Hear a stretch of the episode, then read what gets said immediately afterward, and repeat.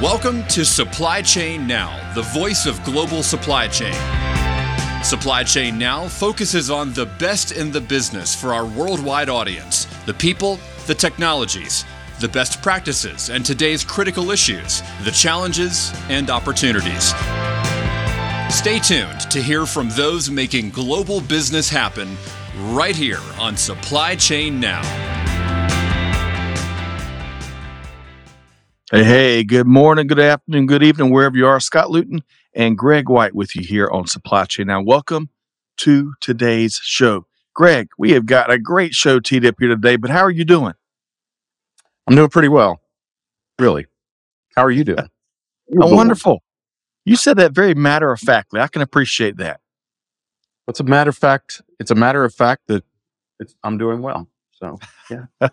Well, hey, Greg, Very direct you- person, Scott. You probably don't know that, but Not at all. Not at all. Hey, but you're you're someone that doesn't pull any punches. And Greg, today, that's one of the themes here. We're not pulling any punches. We're going to be talking about how there's no excuses when it comes to failing to embrace modern technology and better serve your customers, your suppliers, your team, the whole ecosystem, especially mm-hmm. with regard to artificial intelligence and machine learning. And with the right approach, Greg, with the right approach, we got to be getting real results in less than 90 days. Am I right? that's the goal. I mean, you know, I think there's a lot of fear and loathing around AI and machine learning and that sort of thing, mostly because there's a lot of misunderstanding, but we're going to talk about that and That's right. you know, why there's no need to fear. Underdog No is here. need. Um, and the beauty of this whole 90 day notion is that the way that technology has evolved over the last two decades really makes it table stakes to start seeing results that quickly. There's no Yes. need to wait two, three, four, five years as I've, as I've in my consulting days talked to many, many people who are in the seventh year of their two year ERP implementation. No Wow. need to wait for that anymore. Well, folk, I can't wait to dive into that. We got two outstanding guests and industry leaders joining us in just a second. But hey, today's conversation is powered by our friends at 3SC, a leading data analytics company that's providing AI powered solutions to better improve supply chain management. You can learn more and request a demo at 3scsolution.com. And we're going to drop that in the comments as well. All right, Greg, we ready to bring on these two panelists here today? Let's do it. Let's do it. All right. So, I want to welcome in. We've had a lot of fun pre-show with both Jerry Collins, founder and CEO with GNAC Management Consulting, and Todd Kovi, a partner with Radix Consulting Alliance. Hey, hey, Jerry, how you doing? Fantastic, fantastic. How you doing today?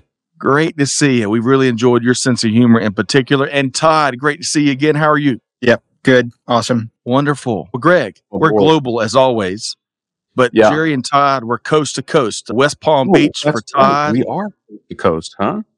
and Union City, California for Jerry, where I know you've you've made a pit stop or two there as well, Greg, right? Yep. I may have been seen in a Kragen Auto Parts at some point. Now O'Reilly. So only people from California even remember Kragen. So Oh, love it, love it. Well, hey, before we get into some of those things Greg and I were chatting about uh, on the front end of the show, y'all know we love to talk uh, and start with a fun warm up question. So, Jerry and Todd, let's do just that. So, it's an easy one because anyone, anytime says fried chicken to me, they've got my complete and undivided attention. So today, today is National Fried Chicken Sandwich Day here in the States. So basic, simple question. And I'm going to start with you, Todd, and work our way around.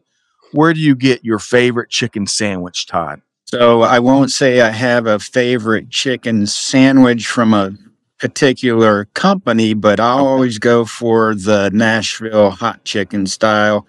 Find a local good place that's got good buttermilk crusted fried chicken Mm. sandwich, and uh, that pretty much make my day. Ooh. All right, Todd. Man, I'm, I I need a napkin. I'm salivating over here. All right, Jerry, I'm going to top that. That's a hard one to top. I'm just going to keep it r- real, real simple. I can eat a stack of them, probably four or five at, a- at a time. Simple Chick fil A sandwich. Oh, yeah. Oh, yeah. Can't go wrong. It's so consistent everywhere you go, as everyone Very says, consistent. right? Very All right. consistent. Greg, we got Nashville hot chicken and we got Chick fil A. What about you? Yeah, well, I am going to name a place here in Atlanta. We have this place called South City Kitchen, and they first of all, they do fried chicken really well, but they have, or you can have them make a sandwich out of it. It's a really nice chicken breast sandwich, perfectly breaded, buttermilk breaded. They probably do a Nashville now, but I love the regular so much that I haven't done it. But I do have a question for you, Scott. Yes. What did the world do before Nashville hot chicken? I mean, really, how did we Yeah. survive it? I have no idea. But now that you've got my brain down that path, Greg and Todd, and I know you've got a favorite, so tell us. yes, Hattie B's and Prince's, both of them are delicious. I'll take them both. And uh, Todd, I'm gonna have to go check that out this weekend. So thanks so much for making me break my diet, guys. All right. So hey, folks out there that are tuned in, listening, let us know where y'all get your favorite chicken sandwiches or sandwiches or fried chicken, you name it. We got folks like T Squared up in the Baltimore area. He says, "Bring on the nourishment." It's coming, T Squared. It's coming. And as we promised, you can learn more about our sponsor here today, 3SC. One click away, right there in the chat. Okay, Greg, Jerry, Todd. I hate to do it we got to leave fried chicken and we got to start talking about while we're all here because I think you know both of y'all really this whole conversation I think is going to help a lot of folks open up some eyes along the lines of what Greg's talking about. No more seven year re- returns on outcomes and results. But before we get there, Jerry, I want to start with you for context. Right? Tell us a little bit about your background, Jerry. Certainly. Done uh, supply chain, end to end supply chain manager for a little over three decades. So I'm aging myself a little bit here. Uh, started out in the, the simple, I was in, and you know, in uh, procurement, uh, sourcing. I was a production planner for a, a period of time uh, before I moved a little bit more on the, the technical side. I got into uh, ERP uh, type of situations. We're going to talk some more about that as we go along as to some of them that were fantastic, others that were utter failures as a result of some of the things that happened, we're going to bring up. Uh, but in the high tech industry, biotech industry, robotics, uh, food. So I've been in quite a few different scenarios there when it comes to being able to apply supply chain management to businesses. I love every aspect of it, but now I'm really interested in this whole data management piece of it. So now it's a, a huge focus on all things AI and uh, machine learning. Yes, Jerry. Okay, I'm looking forward to the book coming out, man. With all of that experience and varied experience, and you know what? It gets better, folks, because not only does Jerry bring it, y'all know Greg and I bring it, but Todd, you've got a great background. Tell us more about yourself. Yep. So I started out in industry as a manufacturing mechanical engineer and uh, kind of worked my way up through different positions, learned a lot of different things. Uh, worked in aerospace and automotive OEM, among others. Uh, just over time, really kind of gravitated toward the supply chain challenges stuff. I got into consulting in 2000, been doing that ever since. And I found a lot of similarities of challenges in supply chain that we had resolved and had solutions for and approaches in manufacturing, like Toyota approach to doing things.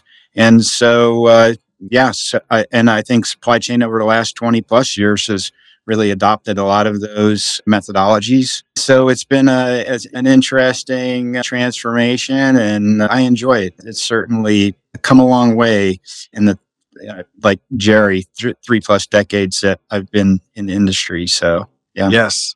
Well, and we picked that up in our pre-show conversations. And by the way, Greg, I'm gonna get your take on what Todd and Jerry bring to the table. But did y'all see Todd? He didn't even have to look or change. He just put his finger out and there let there be lights. I love how cool Yeah. and calm you did that, Todd. Gregory, we got one heck of a panel here between Jerry and Todd, huh? Well, first of all, I applaud their boldness because Scott and I will never, though we probably have about the same tenure in supply chain. We've kind of said two plus decades. That's how that's how we do it. never confess to more than two de- decades, but I think people get it. So I, I applaud that bold move. Uh, but yeah, I mean, look, this is what we do these shows for is for people to meet the practitioners, the doers, right? The thinkers in the industry who are getting it done every day. There's just so much knowledge in people like Todd and Jerry that they can, they can almost have a cartoon that, that, uh, that we want to share with everybody because you can Right. always get some little tidbit, at least a little tidbit out of this actionable insights, as you love to say, Scott. And it's great bringing folks like this to the show. Agreed. Agreed. Man, been there and done it and done it. Okay. Hey, really quick before I move forward. Patrick, is talking about Raising Cane's and fried chicken in Columbus, Ohio. Patrick, thanks so much for making us hungry. And Alan, great to see you. Hattie B's, shut the cluck up, he said. I love that. All right, Alan, good to see you. Okay, we got a lot to get into, folks. And as y'all can tell, we got a truckload of experience and, and, and it is going to offer a lot of actionable insights. So let's start with this. Look, you can't have a conversation these days, certainly without mentioning artificial intelligence, AI, or machine learning, ML, especially AI. So I want to start with this. And Jerry, I want to start with you. Most of our audience knows they're probably using it in some different ways. Some of them know they are, others may not know there are. But hey, what is there an overlooked element in terms of how we define either one? And why are both critically important for where we are and are headed in industry? Jerry, your thoughts. Hmm. Overlooked. I, I would start with probably ambiguity. That's one of the things I find with any clients ever talk to about it is just not having a clear understanding of first off what it is and secondly for those who believe that they know what it is what it is that they're going to use it for. And it's it's unfortunate and it's kind of typical to see that one individual is making all the decisions about it without having any stakeholder a lot of stakeholder involvement uh, which winds up having a lot of conflict you know inside of the decision to even use um, ai and i also feel like if you don't get the ai piece of it right at the beginning the machine learning part of it though not impossible, makes it extremely, extremely difficult. So you want to make sure that you've got that strategic alignment, uh, not only the understanding, but the strategic alignment before you start delving into, hey, we're gonna we're gonna introduce AI into our business. That's just not gonna, in many cases, winds up having, as you mentioned before, Greg, the seven year, seventh year in of a two year ERP implementation. Mm, and that's never fun for anybody. Anybody. Todd, what would you add to Jerry's uh, response there? I especially appreciate the ambiguity thing. I think a lot of folks, there's a lot of that out there. Todd, when it comes to any overlooked elements of these of AI or ML or and maybe, why are they both so critically important right now? So I'll say from my observation, and I would say, well, probably in the last couple of years or even the last year, because now the media has really grabbed onto it as a buzzword, right? Uh, AI's been a lot longer uh, around a lot longer than most people actually realize, and I think maybe there's more attention now being paid to it and a desire to understand it more clearly and what the benefits of AI are providing in any particular type of application, right? And so I don't think it's always visible, although there's this now perception that, hey, I need to have AI. Well, you know you you might already have that in the applications that you're using to some degree. So at least i would say it gets everyone talking about what this can do for our business what this can do for streamlining our processes and starting those conversations and and learning more about it and, and how you can benefit from it. Mm-hmm. i don't know if that answered it completely but those are kind of my thoughts Todd, I, am with you. Greg, I'm, mm-hmm. Jerry, and Todd are talking your language a good bit. I believe your thoughts. Yeah, I think the most overlooked thing about AI is really that it is a very well established technology, 1952, right? And it and the real change that has occurred is that we finally have enough data to allow AI to learn like a human does. We learn from every single input every single day, right? And because the inputs have been so limited until we've gotten all this robust data, we haven't had enough to really exercise, allow it to exercise its brain. It learns pretty much like a human. So when we have enough of these inputs, it can learn very fast, learn very consistently. I think one of the most misunderstood elements of it is that it that AI does think like a human brain. It does learn like a human brain. And we have all these fears around that. But if you think about it, the world is largely full of good people who've taken in all these inputs and who have also figured out how to deal with the bad people, that kind of thing. So I think we have to think about it from a how it's more like us, right, than it is how it's going to rule us or potentially usurp us or replace us. But and if we take that approach, we train humans to be good, we can train AI to do good. I'm with you. I'm with you. Now, back in 1952, AI must have looked like Pong or something. I don't know, very ancient uh, version, right? And Tim kind of echoes your point, Greg. Tim says, I remember discussing predict- predictive analytics and data visibility way back in the day.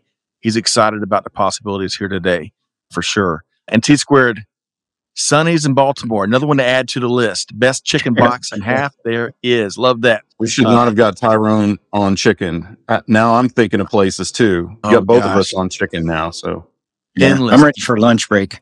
No Exactly. kidding, Todd. we'll be back in a minute, folks.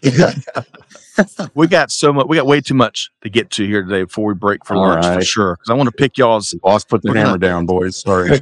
All right, so I want to keep keep going, keep going. I want to talk about. You know, we've had waves and waves of technology. You know, some have come, maybe all, but some of them certainly have come with all sorts of glorious, revolutionary discussion and how everything's going to be different and and all of our problems would go away. Todd, I want to ask you this question: How is AI and ML, artificial intelligence, machine learning, any different than say the blockchain wave of technology of years past? So, and I'll I'll add, let's add barcoding in there, right? And RFID. I think so. It is a little bit, diff- it's different in the fact that it's an underlying platform, in my opinion, that drives a lot of what can be decision making capabilities of your application. And blockchain is a great tool in terms of being able to provide track and trace. So it's got a very particular narrow, I think, use. Same as I would say like RFID. RFID came out, everybody thought, you know, we were going to be just magically walking out of a store and everything in your cart would get scanned and charged to your electronic wallet and, uh, and all that stuff. And we realized that yes, there there are areas where it's applicable, but there's areas where it's it really doesn't make sense. Same thing with you know blockchain is in use all over the place, but AI itself is a platform that can be utilized regardless of the application, whether it is a very narrow, small, let's just say trying to streamline activities a person is uh, doing, interacting with an app on their phone versus you know running a whole distribution center or manufacturing facility or, or looking at the whole entire you know supply chain how you might streamline or use the intelligence to improve global trade management type of solutions and things like that. So it's more of a platform, in my opinion, that's utilized across just so many areas. Well said, Todd. It's a bit more narrow proof than some of the other things that you mentioned there. I would say, Jerry, what would you add to that? Why is it? Why is AI and ML any different?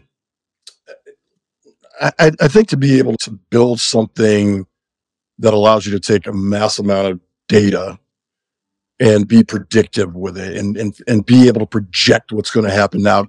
If you want to look three, four, six months down the road, whatever it is that you choose to look at, that you have an opportunity to then take and, and find some of those things out based on some things you've done in the, that you've done in the past Mm. and be able to adjust your businesses or your processes and such people in some cases to meet those needs and to ensure that those things that you are looking forward, looking for to build into that, in, into your businesses there. Blockchain on the other side, Todd beautifully said, for security. It's a big security tool. It's kind of how I, how I look at it to, you know, just to ensure that those transactional things out there that you need the highest security available to you that you have it when it comes to uh, utilizing blockchain. Yeah, well said, Jerry. All right, Greg, your thoughts. Yeah, I think one of the biggest differences between AI and ML, and let, us just take this blockchain example, was relayed to me by a cat named Gregor Purdy, who's ex Amazon, Apple, all those things. And um, he analyzed it pretty deeply, as he does everything. And his statement was okay, blockchain is a great tool, but it still requires manual input to put those things on the ledger. AI, you can literally set it off, let it go, and it can tell you what it needs to do next eventually, right? I mean, we're talking about a technology that at one point created a foreign and additional language that its developers didn't understand and started um, talking between Google and Facebook, for instance. So, um, I mean, it is a learning, ever evolving ecosystem mechanism, whatever you want to call it. And it, that just so broadens the application to it. At the same Yes. time, it needs to be something, you know, it's something that you need to have, and Jerry addressed this right at the front, you need to have an understanding of what it's used for. Todd mentioned when it should be used because it doesn't always need to be used. There are things you can still use linear algorithms and things like that for. I think it's more challenging to us as humans mentally, but it's also more enabling because what it allows us to do is to think about the outcome we want and let AI help us get there. With blockchain, you have to describe not just the outcome, but the methodology that in, in which it's employed. Well said, Greg. And what I'm hearing from all three of y'all, I believe, is that just because AI can be used so broadly across industries and functional areas doesn't mean you should just grab it and say, "What are we going to solve with it now?" Is that what you're what we're saying, yeah. Greg? Yeah, yeah, it is. I mean, there's so many things that are so simply solved, so easily solved with even with rules based technology or just linear algorithms. There's just no reason for it. And I think yes. that has been a part of the sort of false start on AI, by the way. I don't know, Jerry and Todd, if you've seen that. People just went, AI, let's use it for this. And in a lot of cases, it wasn't really necessary or accretive to the process. Mm, well said. Folks out there tuned in, let us know what you're thinking. What have you seen that worked well, AI or ML applied? And where have you seen it really misused? Perhaps as the analogy we use a lot around here, Greg, running around with a hammer and looking for a nail. Is that, did I get that right, Greg? That's good. Very good. Okay. Yeah. We're getting, all right. So Todd and Jerry, Jerry, I'm going to come back with you here. So when we think about leveraging these technologies in technology initiatives or business initiatives, y'all both have shared lots of things with us in the pre-show as well as you know out there in industry as you are helping organizations and leaders about a few key benchmarks related to truly successful sustainable approaches here so, Jerry, let's start with you. What are a couple of those key benchmarks, key things to keep in mind? I think we all of us have, mentioned it. You've got to have a, clear problem identification. What is it that you're trying to solve for, for starters? Or if you're going to likely go off in the wrong direction for uh, right at the beginning, you've got to be able to measure that. Okay. Performance metrics are key. You've got to have quality data that's there. You also got to have, you, you've got to audit that data as well. D- because it worked today, it's not something that happened today and you just leave it and believe that it's always going to be as finite, as refined, as positive, as productive as you need when it comes to all of the different data data aspects.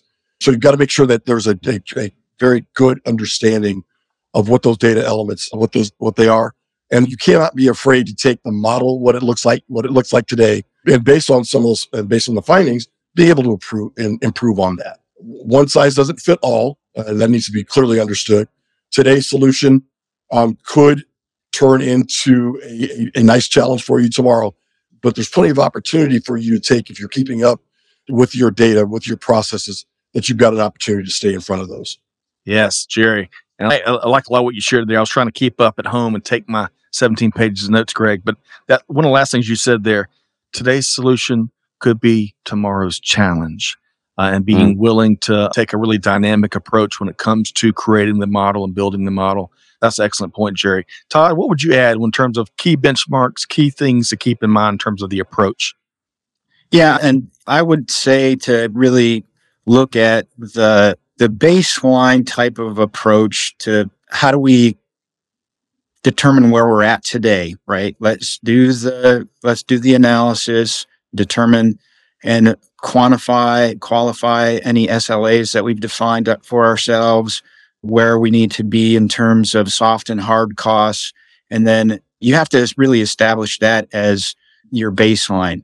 And then once you start implementing these types of solutions, you try as best as possible. It's not always, uh, it's, it's not always a black and white type of delineation between them when you're trying to determine what your improvements are going to be, but you have to have that good baseline to move off of. I want to just reiterate probably what Jerry said.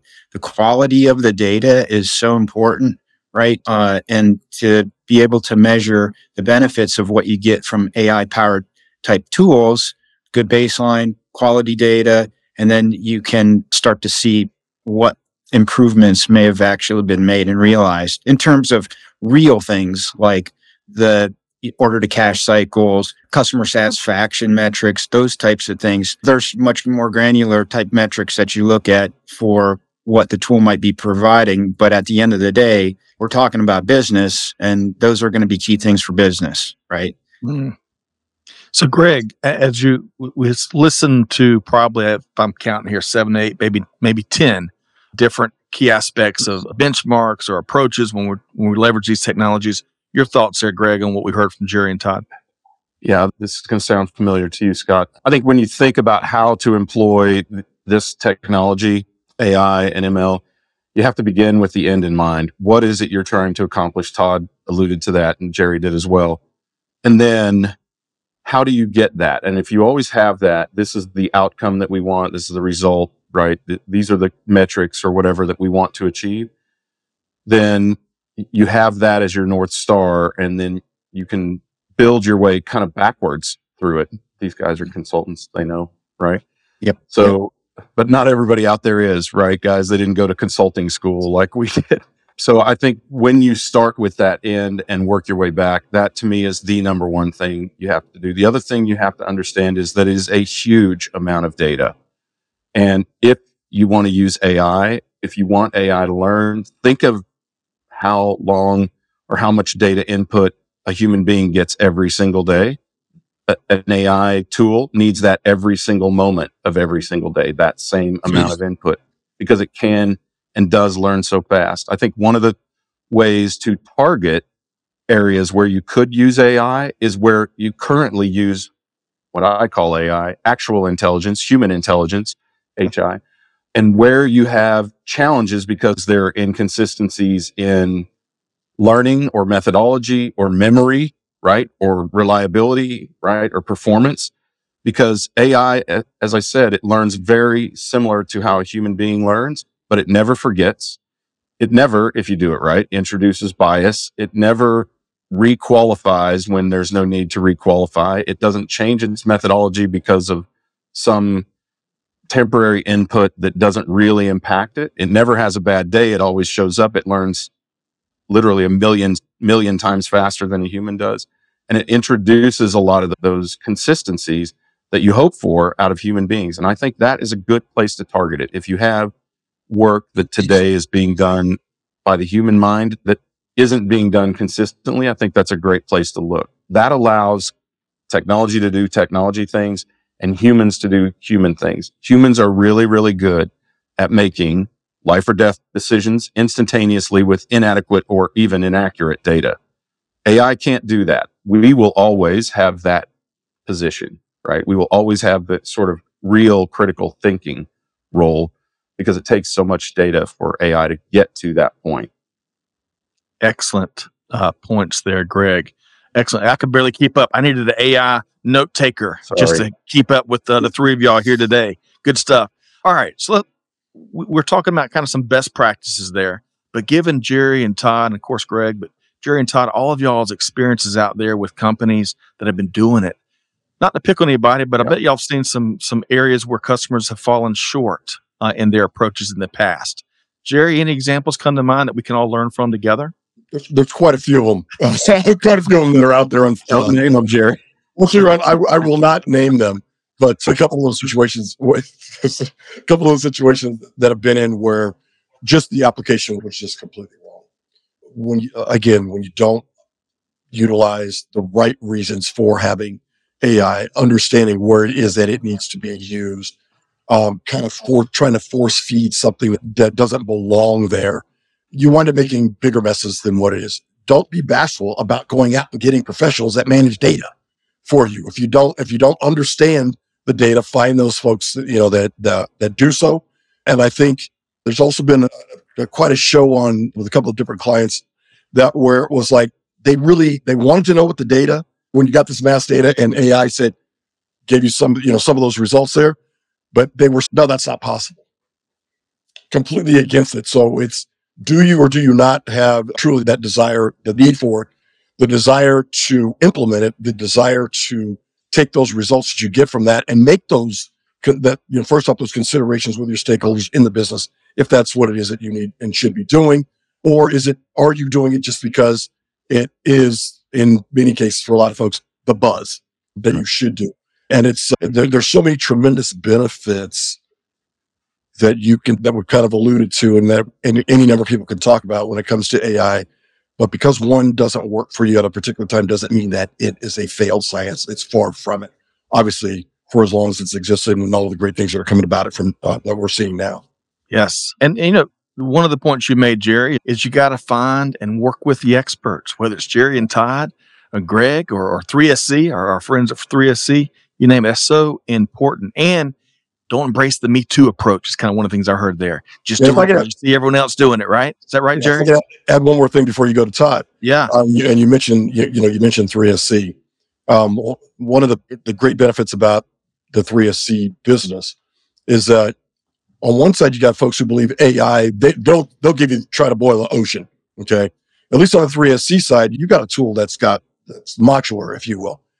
Find those things that you need, implement, work on that piece of it to find out just how that works for your business before you start adding others. And this is, it's kind of like the, you know, figure out the Rubik's Cube thing. Take the piece that you know that works, move it, try it, try the next piece of it, until you come to the, you know, to, to the full solution. And, and that's where I found that they've been extremely beneficial in having those kind of tools where it's not all at once, that you have that opportunity to, to do, have a modular, you know, modular solutions, if you will. And, and, and people, I think you'll have more folks that'll embrace that than believing that they've got to try to make an entire change to their business as a result of what an AI, particular AI solution might be. Good stuff, Jerry. But uh, Rubik's Cube, a lot of us just moved this little colored stickers around and took shortcuts there. I'm not pointing any fingers. So, uh, all right. So, Todd, what would you add to that? We're, when we're Uh, talking, let me read the, let me read so Yep. we're on the same page where you've seen customers fall short in their approach here, Todd. I'm going to say it's a little more nuanced than that, right? I don't want to say that customers have fallen short in their approach or users. I, I want to say that maybe there is a misunderstanding of what they might have expected to get from a particular application because they don't yet clearly understand how the AI uh, um, intelligence is really powering a particular application that they're deploying within their enterprise, so to speak, right? And I say enterprise because typically it's got to be something that's link- linked into big data. It doesn't always have to be. There's uh, lots of four wall applications now that are utilized in distribution centers and stuff that are predominantly for the monitoring and management of the systems in there, right? And they use learning tools in order to be able to scale and meet peak demands and things like that. So that's when I say it's it's more kind of I- think nuanced at this point. I don't think everybody. I, I think some of it's a little buzzwordy, so to speak, from an AI standpoint, and not all expectations. Like we just talked about, maybe they haven't baselined properly. Maybe they don't clearly understand what they were supposed to get out of it, or even define clearly what they were supposed to get out of it. Right. So I think we have to be careful about like putting it into just a bucket of, hey, this was failed.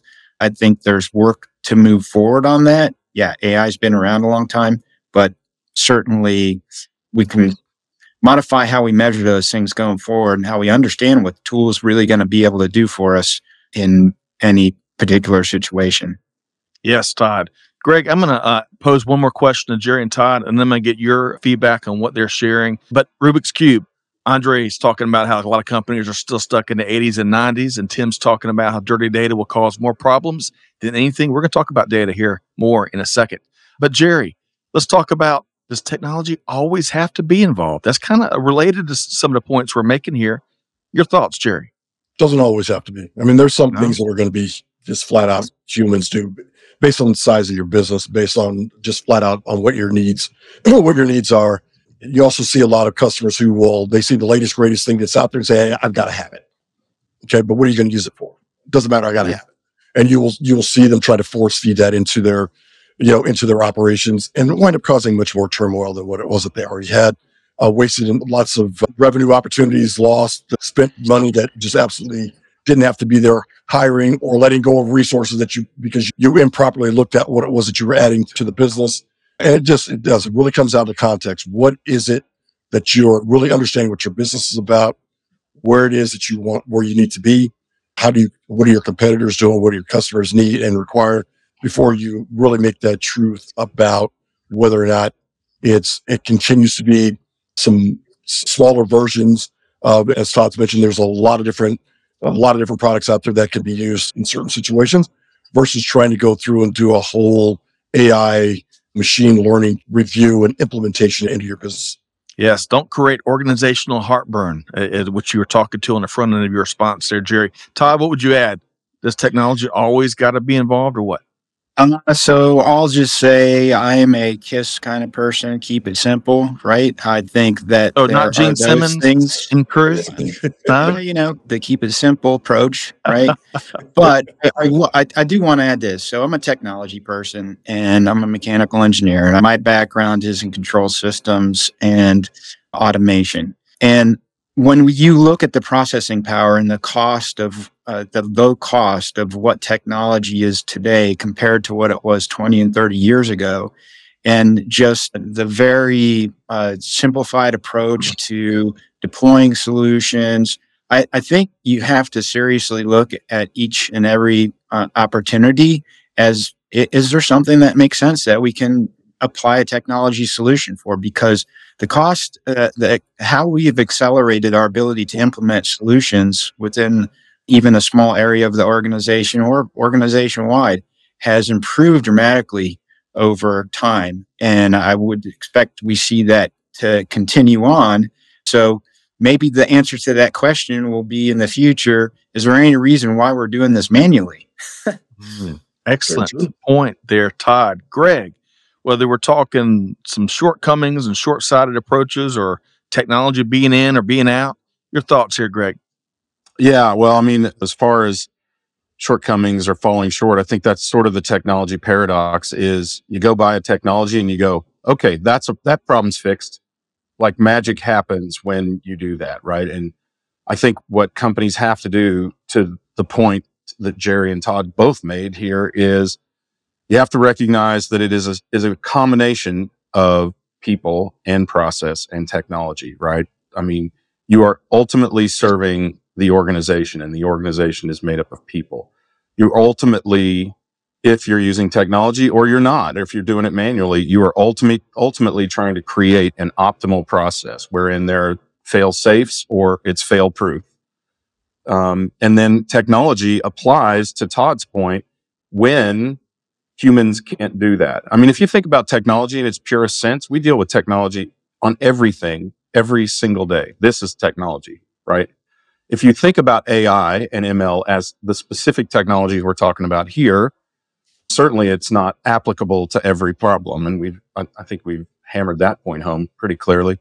But that doesn't mean that it can't be more involved in the process. And I think we'll find to Todd, you put a very fine point on it. Some, at some point, the question won't be, should we use technology for this? The question will be, should we use human beings for this? Right? The, the technology in some aspects of business will be presumed. It, it already is, right? In some cases, we assume we're going to use computers, mm-hmm. right? Right.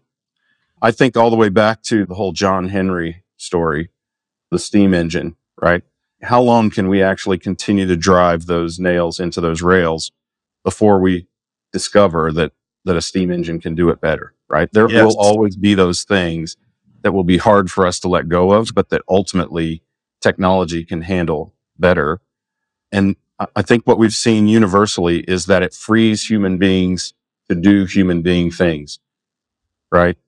So it's, I, I think part of this discussion, part of the reason we even have these discussions is because there's so much of that underlying fear around AI and what it can and should be. But ultimately, we are its ruler. It is not ours. Love that, Greg. Simon, great to have you back. It's been too long. Simon says AI and ML is all about finding the best tasting recipe. Get some good ingredients, add them carefully in all different ways to ultimately getting the winning flavor. It takes a lot of experimentation to get a signature dish. Well, This said, is what we get when we do this show at lunchtime, guys. Everybody Yeah. makes Yeah, analogy that's and we all get hungry all over again. That's a that is a brilliant assessment right there. I'm with you. Good, to, good to see you, Simon. All right. So really quick, we got, I got a couple more questions, and we're gonna make sure folks can connect with y'all and give some resources from 3SC. Size and scope of the approach when it comes to AI and ML and leveraging them. Your thoughts there, Jerry? I think in many cases we probably covered a lot on the topic, but even so, it's, it still goes back to fully understanding what your business is about, Right. and, and, and where and where you, and where you want to be. I, again, going back to let let let's ensure that stakeholders, they, th- those folks that are going to be impacted, they understand that process of determination. What is you're trying to do? How it impacts them, and ensuring that we've got their needs considered before decision is made and the communication of how any of those implementations are, are going is key because sometimes you have to sacrifice a little bit here in order to get more here based on need, whether it's internal operations, whether it's customer, whether it's uh, a, a lack of resources that are there. The other piece of it is also making sure when you are scoping these things out, don't be bashful about putting down, you know, if, if you've got a laundry, your laundry list, if you will, of things that you need and you require from this technology, then you find out you put down 50, 50 different things. Here's what we're trying to get out of this, uh, you know, out of this. And it turns out that it's 200, that it actually was. Think about how folks will be turned off with its uses because they're going to be confused as to whether or not it's going to ever really meet the requirements that you started, that you, that you started uh, talking about at the beginning. Yes, and confusion, as it was in 1952 when AI was rolled out, Greg, as it is in 2023, is still a bad thing for organizations, I believe. All right, so Todd, I don't want to. Is there anything new when, we think about size and scope? Anything else you want to add before I move on and, and talk about some other things? Anything else we haven't covered or you want, want to share, Todd? Uh, I mean, the only thing I would bring up is I, I think that there's some great opportunities out there to look at for businesses to look at those areas where they've got complexity and speed of decision making that's really required. And those are key areas that I think I would tend to recommend focusing on because generally the learning applications that are out there are, are going to bring value to the business sooner in those areas than say something that requires uh, a little bit bigger lift to stand up and whatnot right so and easier to see the results of those the results of those efforts for sure Yes. All right. We got a lot to squeeze in as we kind of come around the home stretch. Good stuff there, Todd. Let's really quick. I'm going to reference back in Greg's opening, you know, seventh year of implementations. Lots of our listeners, lots of business leaders here, they've written the check in tons of technology investments. Jerry, what is one piece of advice you would offer those folks that may be different than what they've already been told? You cannot fear what the data is going to show you. You cannot fear taking and making change to what you currently are doing. Those things that don't work today, if you do not take and evaluate them properly, take advantage of AI uh, if it's applicable and machine learning where it's applicable, or else you're still going to be doing the same things tomorrow that you're doing today. And what do you want to tread in mud for? Well, that, that just makes no makes, makes no uh, makes no sense there. No fun. No fun. All right. not. Todd, one piece of advice for folks who've already written those checks when it comes to technology investments. Your thought? Yeah, I think the one piece of advice I'd give is have realistic expectations and don't get discouraged by maybe something that is not met your immediate level of satisfaction, but think about the bigger picture, right? Because as a learning system, as a, which is what AI engine really is, some of it is just takes a little more time or a little better data or a little more data and it, it will happen. And Greg, thank you, Todd. Gregory, what would you add? I know you've, you've been around the, the technology block a time or two. Your thoughts here? Yeah, time or two. I, know when to give up or know when to move on, right? I mean, in your seventh year of your two year ERP implementation, it might be time to confess that you made a mistake, right? But also don't do that without going back to basics. Solve small, proximate problems first, right? The way that you win hearts and minds is early and impactful results. And the way that you do that is by solving a problem that a human being has. This is too hard for me to do. This is, this process is too inconsistent. It's too much work. I have to take it home with me, whatever it is. Solve those problems because then people see the power of these implementations and they, and then they get behind it. And I think, um, I can't even remember who said it, but boiling the ocean was that Todd? I think you said that. Some of these companies try to boil the ocean, right? They do everything all at once. And as Jerry has attested, sometimes that fails catastrophically. There are stories about companies who've had 40 million, 400 million, 4 billion dollar implementations that nearly bankrupted the company, Yep. right? So Oh, yeah. have some patience and some realistic expectations. I would say, Jerry, expect to be disappointed at some point in the process and just know how to deal with that. There's always these ebbs and flows. There's always the trough of despair right before you come out of it and the sun begins to shine again. So expect those kind of things. And that is how you can make, you know, just philosophically, how you can make uh, a- a success of even a long bad implementation. You can recover it, but at some point you got to know when you can't. Yes. When it's like the lyrics to the gambler, know when to fold them. In that trough of despair, it's always eloquent when you bring that up, Greg. All right. So let's we've talked about data a lot. And I wish we had another hour to talk about data because there's lots of misconceptions out there, Greg. We've had plenty of these conversations. Uh, but your quick response here before we make sure we can connect folks with Jerry and Todd. Folks are out there, they're already thinking, regardless where they are in an organization, but my data is too messy or it's way too complicated. Jerry, what would you tell them? Yeah, it is in many cases. but you I mean, I've had clients where the data was amazing between spreadsheets and it was on somebody's their own computer and, and just and embrace it. Yes, it is. But guess what? There are solutions to it. There, there's no doubt there are solutions to it. You cannot be afraid to take and challenge getting that data all to where you can see what it is that you've got how's it best used how does it impact your business what is it how does it set you up to Right. figure out how you can be better than where you are today and what great things you could do in the future with it but you know what we all fear the unknown and i think that's definitely what happens in in many many places where yeah you should be afraid of it but you should be more afraid of the fact that you haven't taken steps to take and better define what it is how best you can take advantage of it and then look for those things that are going to make you better as you go along with it. Yes, yes, yes. All right, Damn Todd. straight. Todd, your thoughts about those data concerns? Yeah, the way to address data concerns is to figure out why you have data concerns in the first place, right? So at the end of the day, we keep talking about data lakes and yeah, big data and everything that's out there, but the processes that create the data are the problem that you have to go after and start solving too, right? So I would say that's, I mean, that's that's that's my uh, recommendation at this point because that's the root cause of it all at the end of the day, and that's one of the things that helps clean up the feedback loops that are necessary to really get good quality output from AI em- empowered applications. Excellent point, Todd. All right, so Greg, I'm going to circle back and get your key takeaway. Oh no, I, I no. have to comment here. I'm sorry. right, go right I'm ahead. sorry.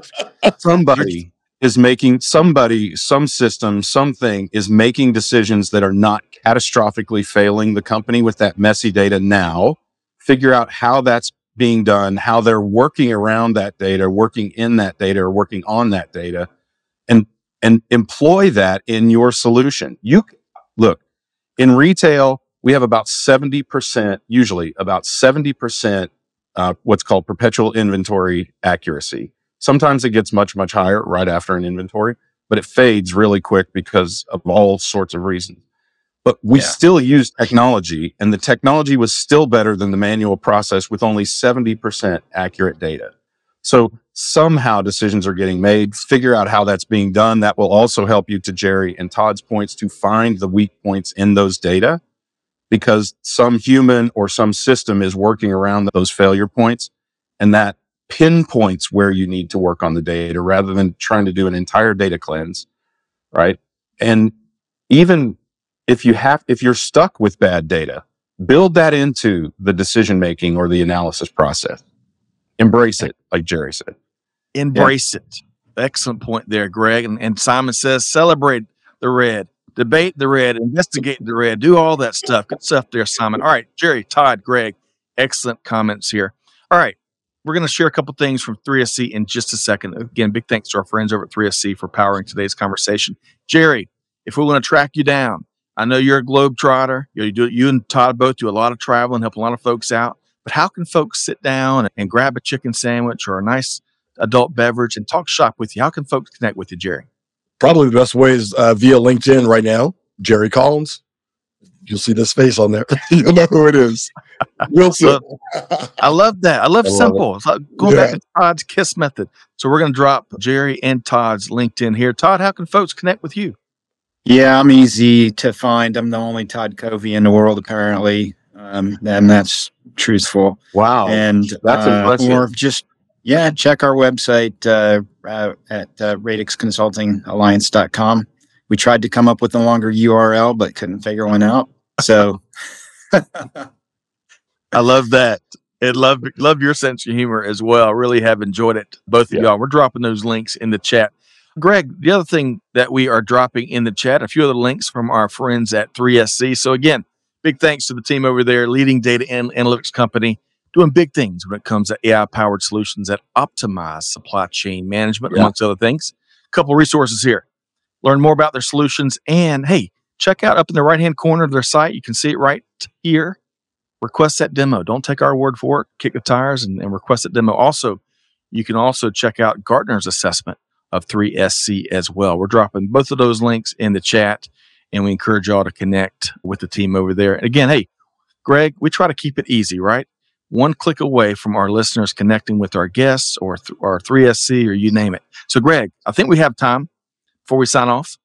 Your final key patented takeaway from today's conversation. don't fear AI.